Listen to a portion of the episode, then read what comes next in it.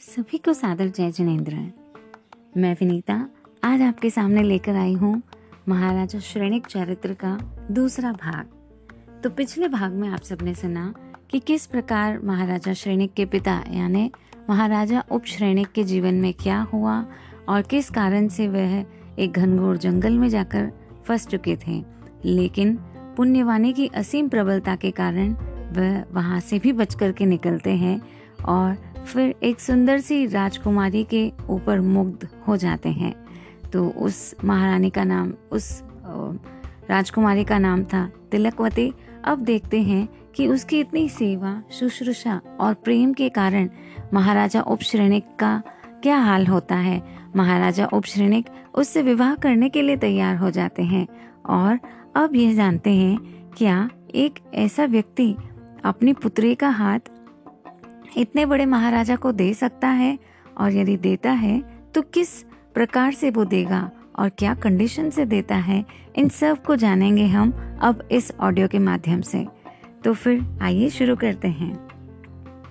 महाराजा उपश्रेणिक को, उपश्रेणिक ने उस भील, यानी यमदंड को कहा कि मैं मैं तुम्हारी पुतनी तिलकवती से विवाह करना चाहती हूँ, चाहता हूँ। यह बात सुन करके वह बहुत ही प्रसन्न तो हुआ। आखिर कौन सा व्यक्ति नहीं चाहेगा कि उसकी पुत्री का विवाह इतने संपन्न व्यक्ति के साथ में हो? वैसे ही वह एक तरफ़ तो प्रसन्न थे, लेकिन फिर एक और तरफ़ चिंतित भी थे। उनके चिंतन, चिंता करने का क्या कारण हो सकता है? तो वह सुनते हैं। वह महाराजा श्रेणी के सामने एक शर्त रखते हैं। वह कहते हैं कि, हे राजन, मेरा मेरी पुत्री को तुम्हें देना किसी काम का नहीं। आखिर क्यों? इस प्रकार का चिंतन महाराजा उपश्रेणी के मन में भी आ गया कि वह ऐसी बातें क्यों बोल रहे हैं। अब यह जानते हैं कि उसके कहने का आश्रय क्या था। तो वह बताते हैं कि देवांगनाओं के समान अतिशय रूप और सौभाग्य की खानी आगे अनेक रानियाँ हैं तथा कुमार सैनिक पहले ही आपके बड़े सबसे बड़े पुत्र हैं, जो अतिशय बलवान धीर और समस्त पृथ्वी तल के भले प्रकार की रक्षा करने वाले हैं। इसलिए अत्यंत तुच्छ ये मेरी पुत्री, पहले तो आपके किसी काम की ही नहीं। यदि देव योग से इसका संबंध आपसे हो भी जाए तो प्रभु, क्या ये अन्य रानियों द्वारा घृणा की दृष्टि से देखे जाने पर आप अपने आप में प्रसन्न रह पाएगी? और हे प्रजापालक, पहले तो मुझे विश्वास नहीं कि इसका कोई पुत्र होगा। पर कदाचित देव योग से इसके कोई पुत्र उत्पन्न भी हो जाए श्रेणी आदि कुमारों का वह सदा दास बना रहेगा तो भी उसको अवश्य ही दुख होगा। और पुत्र के दुख से दुखित यह मेरी प्राण स्वरूपी पुत्री अन्य रानियों द्वारा अवश्य ही अपमानित रहेगी। इसलिए उपरोक्त दुखों से, दुखों के भय से मैं अपनी इस प्यारी पुत्री को आपके साथ विवाह नहीं करना समझ, उचित नहीं समझता। यदि आप मुझे इस प्रकार का वचन दे कि वह इससे यह जो पुत्र उत्पन्न होगा, वह राज्य का उत्तराधिकारी बनेगा। तो मैं हर्ष पूर्वक आपकी सेवा में अपनी पुत्री को समर्पण कर सकता हूँ। आप जो उचित न्याय एवं अन्याय समझे सो करें। आप मेरे स्वामी हैं और मैं आपका सेवक हूँ। राजा यमदंड की इस प्रकार के वचन सुनकर महाराजा उपश्रेणिक उसकी समस्त प्रतिज्ञाओं को स्वीकार करना प्रसन्नता पूर्वक उसकी तिलकवती पुत्री के साथ विवाह कर देते हैं, विवाह कर लेते हैं। यानी महाराजा ने उसके विकार में आकर के कर्तव्य मूड होकर के अपने प्रथम पुत्र राजा श्रेणी को वह राजगद्दी नहीं देकर के इस तिलकवती तिलकवती नामक जो रानी है, उससे जो पुत्र की उत्पत्ति होगी, उसे वह राज्य को देने के लिए स्वीकार कर लेते हैं। कितना घोर अनर्थ है।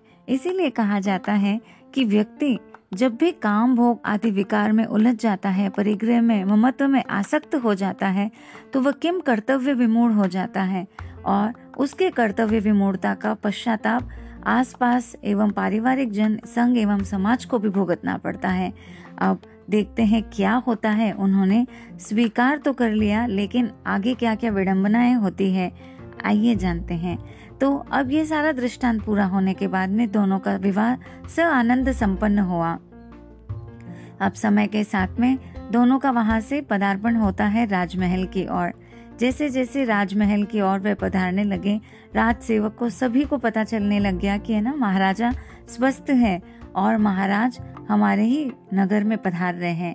अब चिरकाल के महाराज के वियोग से दुखित उनकी प्रजा उनकी पत्नियाँ, उनके राज परिवार के सभी सदस्य महाराज की और प्रेम पूर्वक टकटकी लगाकर उनकी आड़ देखने लगे और अतिशय प्रेम पूर्वक वार्तालाप करने के लिए वे सब राह तकने लगे। महाराजा उपश्रेणिक नगर में प्रवेश करते ही उनकी शुभ आगमन के उपलक्ष्य में अतिशय उत्सव मनाया गया। पट, शंख, काहल, दुंदुबी आदि मनोहर बाजे बजने लगे तथा उत्तमोत्तम हाव भावों से दिखने में प्रवीण नृत्य लोग अति चतुर।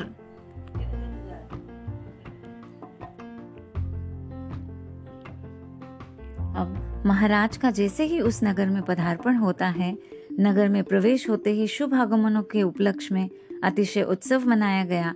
पट, शंख काहल दुंदुबी आदि मनोहर वाद्य बजने लगे। उत्तमोत्तम हाव भावों से दिखने में प्रवीण नृत्य कलाओं में अति चतुर देवांगना आके उनके मदों को चूर करने वाली थी और अति सुंदर वैश्याएँ अधिक आनंद नृत्य करने लगी। महाराज उपश्रेणिक बहुत दिनों के बाद नगर में दिखने, नगर नगर के देखने के अति आनंदित हुए और सर्वांग सुंदरी महारानी तिलकवती के साथ साथ अनेक प्रकार के तोरणों से शोभित, नीली, पीली आदि ध्वजाओं से सुशोभित चित्त को हरने वाले नाना प्रकार के चौकों से मंडित राजगृह नगर में प्रवेश किया गया। राजगृह नगर राजमार्ग जाते हुए महाराज उपश्रेणी को देखकर अनेक नगरवासी अपने मन में इस प्रकार की कल्पना करके कहते हैं कि आहा, पुण्य का महामात्य विचित्र है।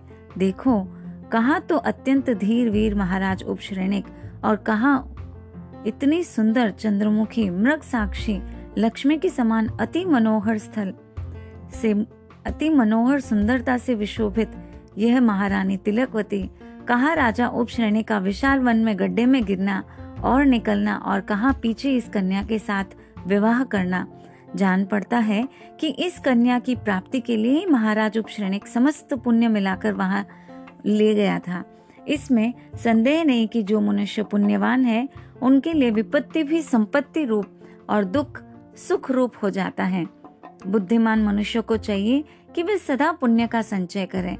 इसीलिए कहा जाता है कि पुण्य आखिर किस प्रकार का संचित करना चाहिए? उत्तराध्ययन सूत्र के अंदर भी कहा गया है कि सातिशय पुण्य, यानी जो उत्कृष्ट पुण्य है, वही हमें मोक्ष तक भी लेकर जा सकता है, तेरहवे गुणस्थान तक लेकर जा सकता है। और ऐसे भी कहा जाता है कि पुण्य का बंध किस प्रकार हो? तो अनेक प्रकार की बातें बताई जाती है।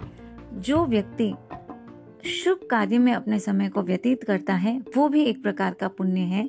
और एक और होता है कि जितना अपने आश्रमों को त्याग कर संवर में आता है, वो एक प्रकार का पुण्य होता है।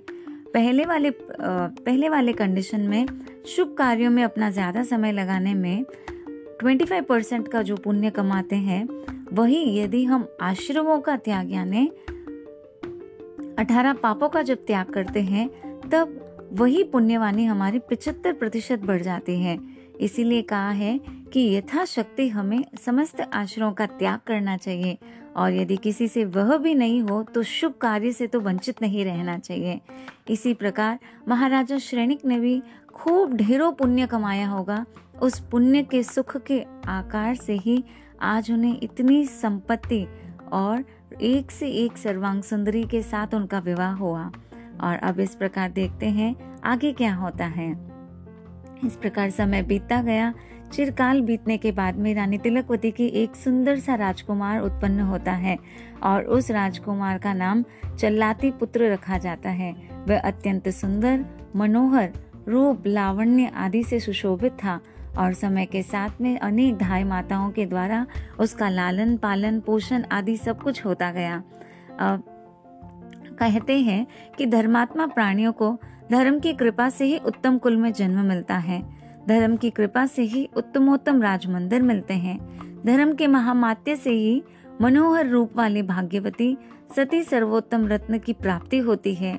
धर्म से ही समस्त प्रकार की आकुलता रहित विभूति प्राप्त होती है एवं अत्यंत आनंद को देने वाली धर्म से ही मोक्ष सुख को भी प्राप्त होता है। इसलिए उत्तम मनुष्य को उचित है कि वे उत्तमोत्तम राज्य, स्वर्ग, मोक्ष इत्यादि सुखों को प्राप्त करने वाले धर्म के फलों को भली भांति जानकर धर्म में अपनी बुद्धि स्थिर कर धर्म को धारण करे और जो व्यक्ति धर्म को धारण करता है, उसका यह भव पर भव और भव भव भी सुखी हो जाता है।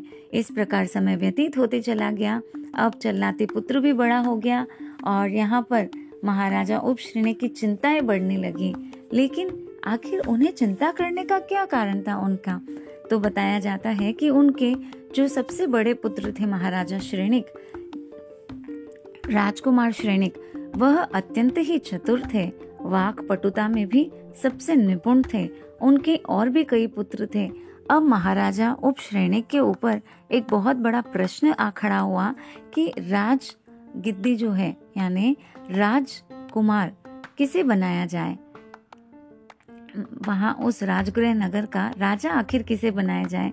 क्योंकि सीधे से ही यदि राजा श्रेणी को राज्य नहीं दे करके चिल्लाते को दे दिया जाए तो फिर पूरे राज्य में हाहाकार मच जाएगी, क्योंकि पूरा राज्य महाराजा श्रेणी की, महाराजा राजकुमार श्रेणी की सारे क्वालिटीज को जानते थे, उनकी योग्यताओं को सबने देखा था।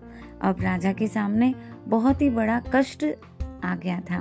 तो राजा, कभी भी कहा जाता है कि जब भी राजा को किसी प्रकार की दुविधा होती है तो सबसे पहले राजा मंत्री को अपनी बात बताए बताते हैं। और वैसा ही हुआ, मंत्री ने भी निमितज्ञ को बुलाया और उनके साथ सूझबूझ करके अनेक प्रकार की युक्तियों को निकाला। तो आइए देखते हैं क्या क्या करते हैं वो। तो निमितज्ञ को बुलाया गया और महाराजा उपशनिक उनसे कहते हैं हे निमितज्ञ तू ज्योतिष शास्त्र को जानने वाला है। अतः इस बात को शीघ्र विचार करके कह कि मेरे बहुत से पुत्रों में से राज्य को भोगने वाला कौन सा पुत्र होगा?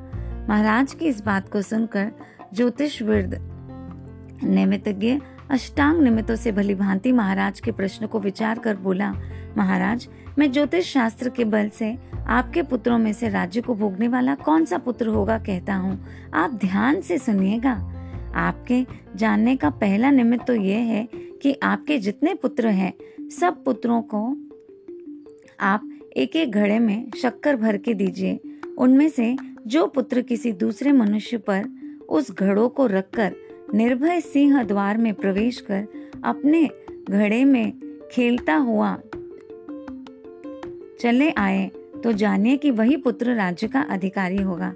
अब जो निमित्तज्ञ थे निमित्तज्ञ अनेक प्रकार के कार्य उनके पुत्रों से करवाने का उन्हें बताते हैं और उनसे कहते हैं कि तुम इस प्रकार से युक्ति पूर्वक उनकी परीक्षा लो, जिस माध्यम से यह सत्य सार्थक हो जाएगा कि कौन सा राजकुमार सबसे ज़्यादा श्रेष्ठ और योग्यतम है। तो उनकी परीक्षाएँ शुरू हो गई। पहली परीक्षा में निमितज्ञ ने उन्हें बताया कि तुम्हें अपने पुत्रों को इस प्रकार से शक्कर के भरे भरे हुए घड़े देना है, और जो पुरुष घड़े के पीछे नाचता हुआ निकल जाए, वही राजकुमार राजा के योग्य होगा। अब ऐसा ही हुआ। तो दूसरा निमित्त आगे बताया जाता है कि आप अपने सब कुमारों को दो दो नवीन घड़े दीजिए, और उनसे कहिए कि हर एक ओस, हर एक में ओस ओस के जल बिंदुओं को भर करके वह घड़ा भरकर आपके सामने लेकर आके रखें। जो पुत्र ओस के घड़ों को भरकर लेकर आएगा, अवश्य ही वही पुत्र राजा होगा। तीसरी बात बता दी कि आप अपने सब पुत्रों को एक साथ भोजन करने के लिए बिठा लें और आप उन पुत्रों को खीर, शक्कर, मालपुए, दाल, भात आदि सर्वोत्तम स्वादिष्ट पदार्थों को एक साथ बैठाकर खिलाइए। जिस समय वह भोजन के स्वाद में अत्यंत लीन हो जाए, उस समय भयंकर डाड़ों वाला अत्यंत क्रूर तथा बाघों के समान मत कुत्तों को धीरे से छुड़वा दीजिए। उस समय जो उन भयंकर कुत्तों को हटाकर आनंद पूर्वक निर्भयता से भोजन करेगा, वही पुत्र आपके समान इस मगध देश का निसंदेह राजा हो सकेगा। चौथा निमित्त यह बताया कि जिस समय नगर में आग लगे, उस समय जो पुत्र, सिंहासन, छत्र, चवर आदि पदार्थों को अपने सिर पर रखकर नगर से बाहर निकले, समझ लीजिएगा कि मुकुट को धारण करने वाला वही राज्य को भोगने वाला होगा। और हे महाराज, राज्य की प्राप्ति का पांचवा निमित्त यह भी है कि थोड़े से पिटारों को उत्तमोत्तम तथा खाजे आदि मिष्ठानों से भरवाकर उनके मुँह को अच्छी तरह से बंद कराकर और मुहर लगवाकर हर एक घर में रखवा दीजिए, तथा उन पिटारों के साथ शुद्ध, निर्मल, मधुर जल से परिपूर्ण एक एक उत्तम घड़ों को भी मुँह बंद कर उसी तरह प्रत्येक घर में रखवा दीजिए। फिर प्रत्येक कुमार को एक एक घड़ों में से पानी तथा एक एक पिटारों में से लड्डू आदि के खाने की आज्ञा दे दीजिए। उनमें से जो कुमार जल से भरे घड़े के मुख को बिना खोले ही पानी पी लेवे तथा किटारे को, यानी बर्तन को बिना खोले ही लड्डू आदि पदार्थों को खा लेवे। समझ लीजिए कि वही पुत्र राज्य को भोगने वाला होगा। इस प्रकार निमितज्ञ के बताए हुए पाँच निमित्तों को सुनकर महाराजा उन निमितज्ञों को विदा किया और ज्योतिषी को बतलाए हुए उन निमित्तों के कुमारों की परीक्षा करने के लिए स्वयं ऐसा विचार करने लगे कि आश्चर्य की बात है कि राज्य तो मैंने चल्लाते को देने के लिए दृढ़ संकल्प कर लिया, लेकिन अब नहीं जान सकता कि इन निमित्तों में परीक्षा, इन निमित्तों की परीक्षा करने पर राज्य को भोगने वाला कौन ठहरेगा?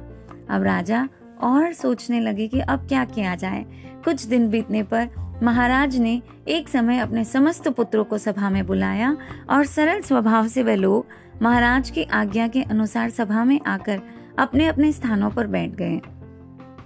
उनको भली भांति बैठे हुए देखकर महाराज ने कहा, हे पुत्रों, मैं कहता हूँ, सुनो, आप लोग एक एक शक्कर का घड़ा लेकर सिंह द्वार की ओर जाइए। यानी जो प्रथम बात उन्होंने निमितज्ञ ने बताई है, वो बात यहाँ प्रारंभ हो रही है।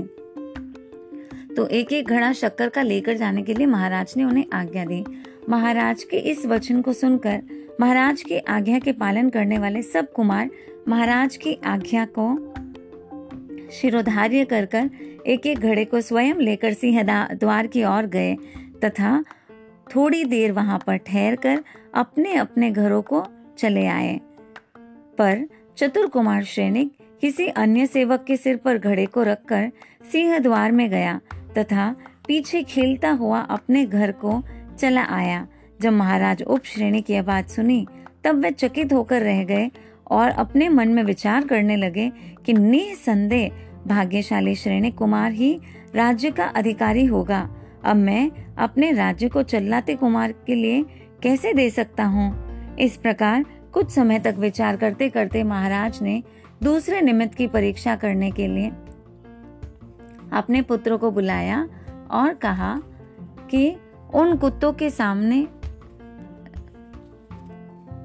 राजा ने अपने पुत्रों को फिर से बुलाया और दूसरे निमित्त को उनके सामने रखा कि, हे पुत्रों, तुम अब आज फिर मेरी बात को सुनो। सब लोग एक एक नवीन घड़े को लो और उसको अपनी चतुरता के, चतुरता से ओस के जल के मुँह तक भर कर ओस के जल से मुँह तक भर कर ले आओ। महाराज वचन, महाराज के वचन सुनते ही समस्त राजकुमार चिंतित हो गए कि ओस से कैसे बंद किया जाए। तो फिर वे सोचते हैं कि ठीक है, जाकर प्रयास करते हैं। तो सवेरा हुआ, बड़े उत्साह के साथ ओस के जल के घड़ों को भरने के लिए अनेक प्रकार के तृण युक्त जगहों पर गए और वहाँ पर ओस के जल भीगे तृणों को देखकर अत्यंत प्रसन्न हो, बड़े प्रयत्न से तृणों को जल को, तृणों के जल को ग्रहण करने के लिए अलग अलग बैठ गए।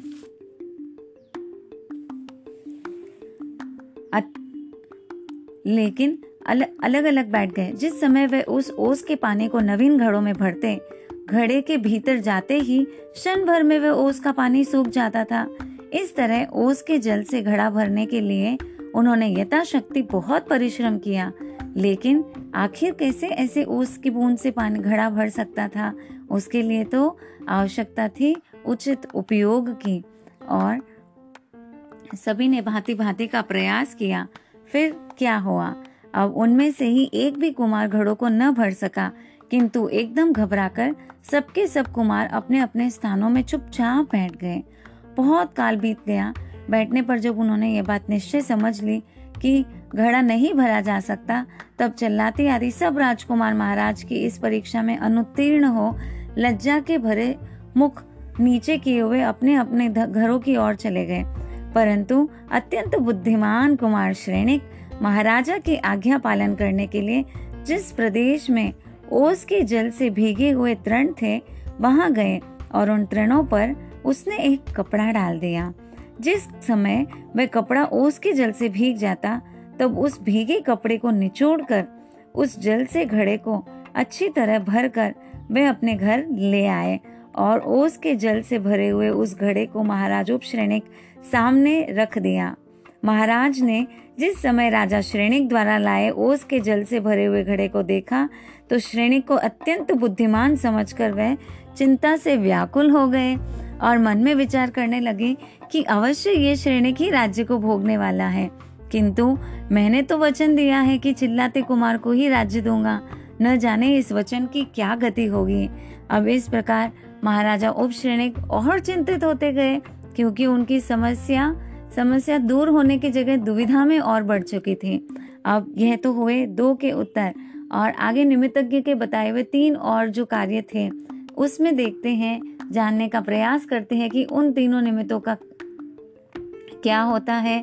महाराजा उपश्रेणी किस प्रकार से उसमें किसको स आनंद से सही स्वीकार करते हैं किसको सही घोषित करते हैं और किसको गलत घोषित करते हैं, उसके लिए थोड़ा सा और इंतज़ार करना पड़ेगा आपको अपने ऑडियो के लिए। और अंत में यही उद्देश्य के साथ में अपनी बात को विराम देना चाहूँगी कि सातिशय पुण्य, यानी पुण्यवाणी को हर पल जैसे भी प्रकार से हम उसको बढ़ा सके, उसको बढ़ाने का प्रयास करें, क्योंकि अशुभ से शुभ और शुभ से ही व्यक्ति शुद्ध अवस्था की ओर आगे बढ़ सकता है। तो अशुभ से हमें अटना है और शुभ आश्रमों को त्याग कर, शुभ को, शुभ में अपने आप को बिता करके आगे शुद्ध की ओर लेकर जाना है और अपनी शक्तियों को जानना है, शक्तियों को और बढ़ाना है।